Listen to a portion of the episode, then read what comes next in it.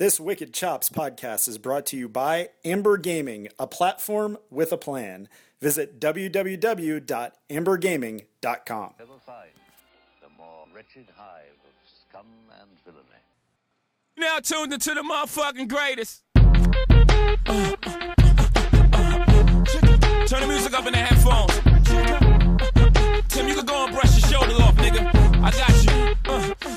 Yeah. Welcome to another edition of the Wicked Chops podcast. On the line with me, got two people. As always, Jay Greenspan. Jay, how's life in Boston treating you? Uh, it is miserable, Chops. It is straight up miserable, but I guess we can move on and talk about more pleasant things. Which would be our first guest, Noel Lee of Monster Headphones. Noel, how's life in San Francisco or Brisbane?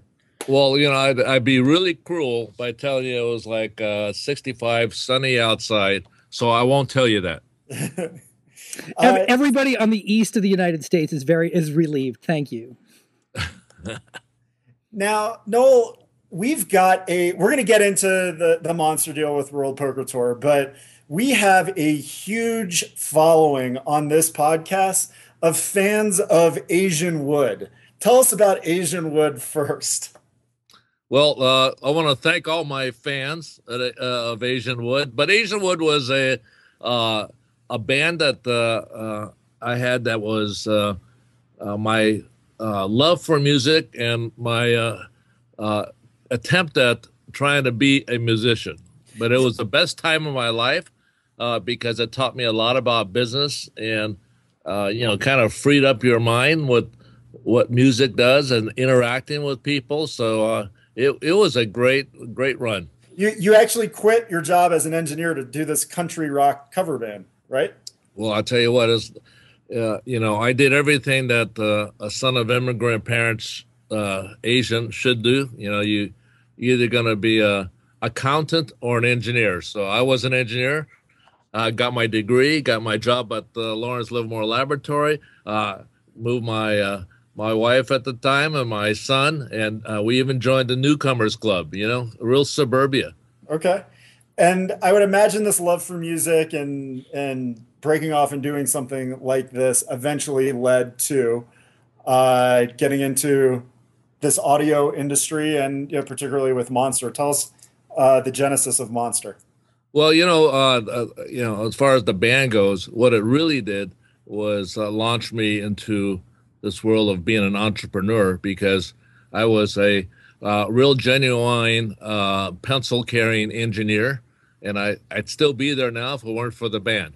Really? And, uh, it really broke me out uh, into this uh, world of free thinking and being uh, uh, independent. And uh, when I came back from being on the road, uh, it was a, a different kind of a life. Uh, you know, I, I actually went back to Lawrence Berkeley Laboratory uh, to be uh, engineering, and I said I, I can't even cut this anymore. This eight to five, uh, you know, because I was um, was it uh, ten thirty to three thirty a.m. was my uh, our gig time, and you know we went to the beach after that. So, uh, wh- how did Monster get started? What what, what led into that? Was uh, was this something that you saved up to launch? Is it something? Obviously, the area that you're in, that you're uh, putting together business plans and raising capital. How did how did this business get going? Because it didn't necessarily start as a headphone company. It was actually a, a cable products, correct? Yeah, yeah. We, uh, uh, you know, first, first of all, it really came out of my love for uh, uh, music at the time, both playing it and listening to it. You know, I was a, really a gearhead as far as the uh, equipment goes. With uh, at that time, phono cartridges, and uh, you know, but I, I became a very acute listener. Uh, my engineering was uh, saying, how do I make audio sound better? And then, of course, being an engineer and a musician, you know, I knew what the real thing uh, should sound like. So it was really out of my love for the gear that got me into it. And I said, look, at uh, I was overqualified. I, I tried to get a, a job as an audio salesperson, wouldn't hire me. He says, wait a minute, you're a degreed engineer working at Lawrence Livermore Laboratory. Uh, I think you're overqualified for this job. So I, I was really frustrated. I couldn't get into the audio business because I wanted to do that so bad. So I invented uh, this monster cable. I looked around at the uh, cables in my system and looking for uh, actually ways to improve my sound system without having to spend a lot of money. So uh, I designed the first monster cable it actually worked, despite everybody saying uh, that it wouldn't work, and uh, it was a great thing. I said, you know, I held this big wire in my hand. I said, look, everybody should have this thing. Uh, let me go out and start a company uh, so I could sell this wire to the industry. Uh, not knowing how difficult it was to start a business and run a business and do marketing and do sales and all that kind of stuff. And uh, you know, I slugged my way through it. But had I known how difficult it was, I probably wouldn't have done it. And so it was a good thing. You were know. making these on a ping pong table. Yeah, well, you know, it's a you know, four by eight, uh, uh, you know, a sheet of uh, plywood. Okay. You know, so we put it on top of the ping pong table, and then we started uh, buying termination machines and uh, cable and cutting and designing and uh, using a, a drill with uh, different kind of gauges of wire and uh, kind of twisting them and uh, listening to see what sounds better. Uh, without really having uh, the wherewithal to figure out why they sounded better, but uh, it was kind of trial and error at that time. What? Oh, so let's let's fast forward. Uh, let's actually let's fast forward a couple decades. But uh, what brought you to poker and uh, to eventually what became this World Poker Tour deal? Well, uh, along the way, you know, I really learned marketing. Uh, I learned what it takes to get people to buy stuff. Uh, you know, demonstration, one demonstration at a time, and at a time when there's no internet, no blogs. Uh, so, you know, poker. I, you know, we played poker when I was in uh, college. Shoot, we'd have uh, these uh, uh, extravaganzas that started on uh, Friday afternoon as soon as we got out of class, and then end up till Monday morning when we had to go back to class. Right. So uh, it was, uh, um, you know, uh, my uh, kind of like excitement about poker, and uh, then as uh, uh, you know, after we started Monster and uh, watching poker on TV, okay, that's uh, that was a revelation of seeing uh, you know the winners, uh, the the real strategists, and I. Uh, uh, I met this uh, lady poker player, uh, Vanessa. Uh, that uh, I forgot what her last name was, but Subs Rousso? yeah, yes, right, right. And uh, uh, we were going to design a poker headphone at that time. This was like uh, five years ago. Okay. And I said, you know, what's it take to be a champion? I mean, uh, doesn't luck have to be with you? And she said to me at that time, look, you can win a few games with luck, but to be a champion, you have to be skilled.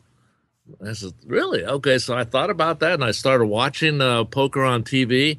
And I, I was just uh, locked in, you know, from that point on, just really as a as a fan and a spectator. So when you got involved in poker, I've been around for a while and you know you traverse the floor and every there are really just a couple of brands in headphones that people, you know, that you see repeatedly, you know, and things that you you recognize, you know, generally I think Bose and then more recently Beats by Dre. Where does where does Monster fit into this equation? You know, like where do they you know, both as like your positioning you know in a marketing perspective and then just for the you know for the music enthusiast what are they going to get out of your product that uh you know what's special about the monster product Well, I originally seeded the uh, Beats by Dre uh, uh, to poker. I mean, this is, uh, I think, two years into Beats. You know, we had a five year run. You know, of course, I designed all of the uh, Beats headphones and engineered them, and you know, all the sonic performance that everybody uh, raves about. Uh, you know, that was uh, my So you're, doing. you were involved in the early inception of Beats. Oh, I did all of Beats. You did all of Beats. Well, not the early inception. I mean, it was only uh, uh, January of this year Okay. that uh, Beats took over. Uh, uh, I turned over all the IP and the and the uh, uh, manufacturing everything uh, as per our agreement when uh, HTC bought the company. So um, you know, we did uh, we did everything. You know, beatbox. Uh, uh, you know, solo tour, uh, you name it, uh, all the Gaga stuff I did. So uh, I that- imagine you made a little bit of money on that. you know, it, it was a good run. Let me put- uh, you know what? Uh, in poker terms, uh, it was a good bet. Yeah, in poker terms, this is like uh, this is this is bigger than Moneymaker winning the main event. yeah we call this a we call this a run good sir Yeah, that's a very that's a that's a run good. All right. so uh, uh, no, it was great, and it was also great um, for uh, uh, Jimmy Iovine and Dre, and You know, he got uh, uh, a lot of money out of it. It's listed in Forbes as the you know uh, highest earned income of uh, a hip hop uh, uh, star. So, uh, and he didn't put out an album. So, Right. uh, you you know where that came from. Yep. But uh, no, that was a it was a great thing. And when uh, I seeded uh, uh, two years into, uh, you know, uh, the uh, uh, Beats run, uh, you know, started going and watching people with Vanessa saying, you know, people use headphones. You know, they they use headphones to really focus and concentrate on the game. And I says, well, maybe I can design a headphone that has gives you some competitive advantages. And that was before Google Glass and stuff like that. So I had some uh, kind of crazy ideas that uh, you know uh, we we just never follow through with. But it was my first introduction into headphones and poker. And as I started watching people just uh, uh, using headphones as part of their game, it's kind of like uh, you know the, the the baseball cap, the water bottle, the uh, you know the headphone. And I said, shoot, we should uh, be part of that because now we've been a year breaking out on our own with uh, the next generation of products. You know, DNA being one of them. And I said, you know, uh, now we got to do this all over again and introduce, uh, you know, the monster headphones to uh, the world of poker. And you know, the other thing I realized, I mean, this is kind of like uh, the chess of today. You know, except it's on TV and people love it. Uh, but uh, when I saw the interviews with some of the winners uh, and some of the competitors, I mean, these were business people. I mean, they they um, you know played poker uh, uh, as a side thing, but they ran corporations and stuff like that. And I says, wow, okay, you know, you don't know who's watching poker Right.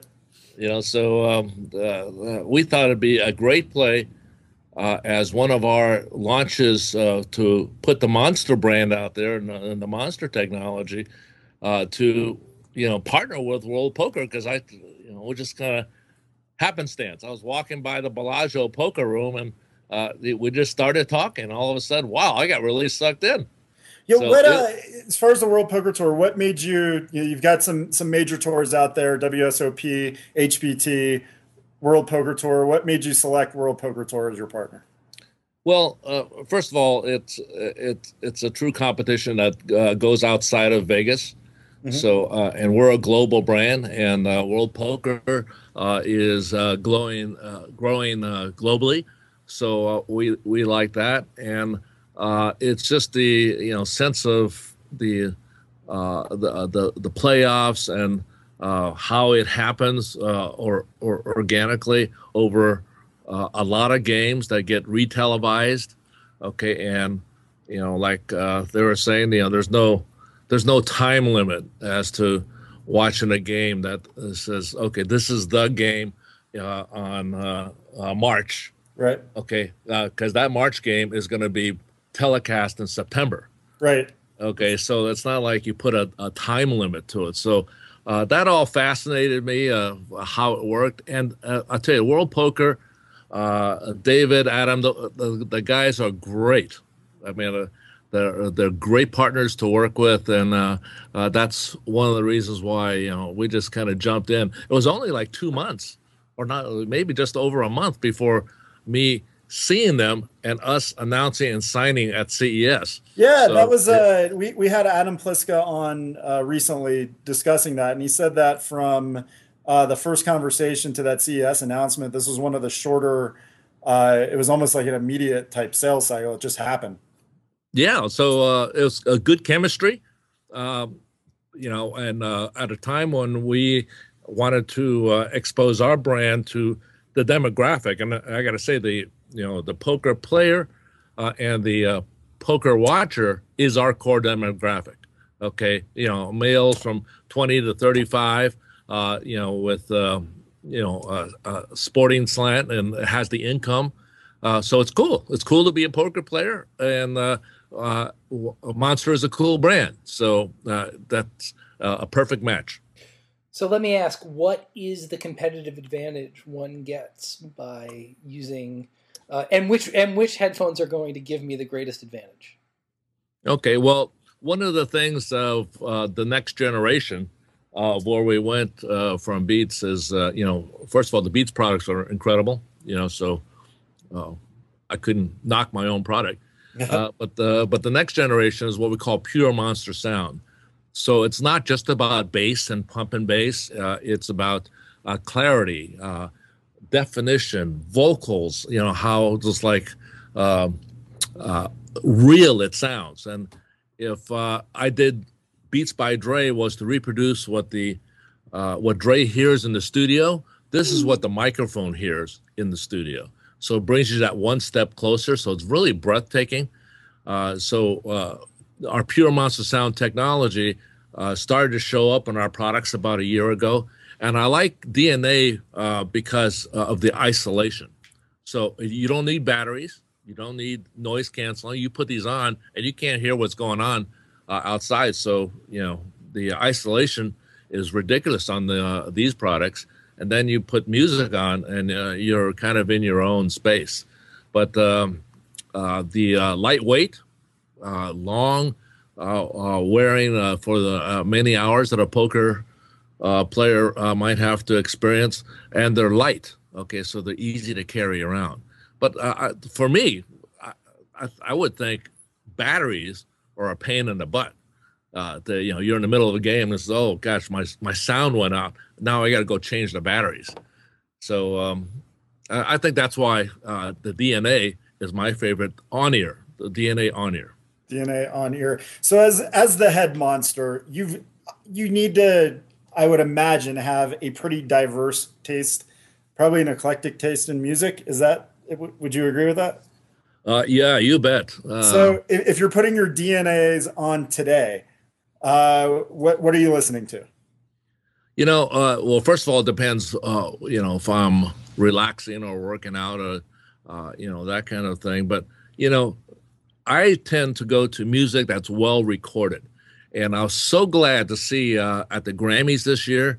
You know, uh, three sets that included acoustic piano, and uh, it wasn't all about rap, okay, uh, and uh, hip hop. So although I focus on reproducing that music well. It's not my favorite music to listen to.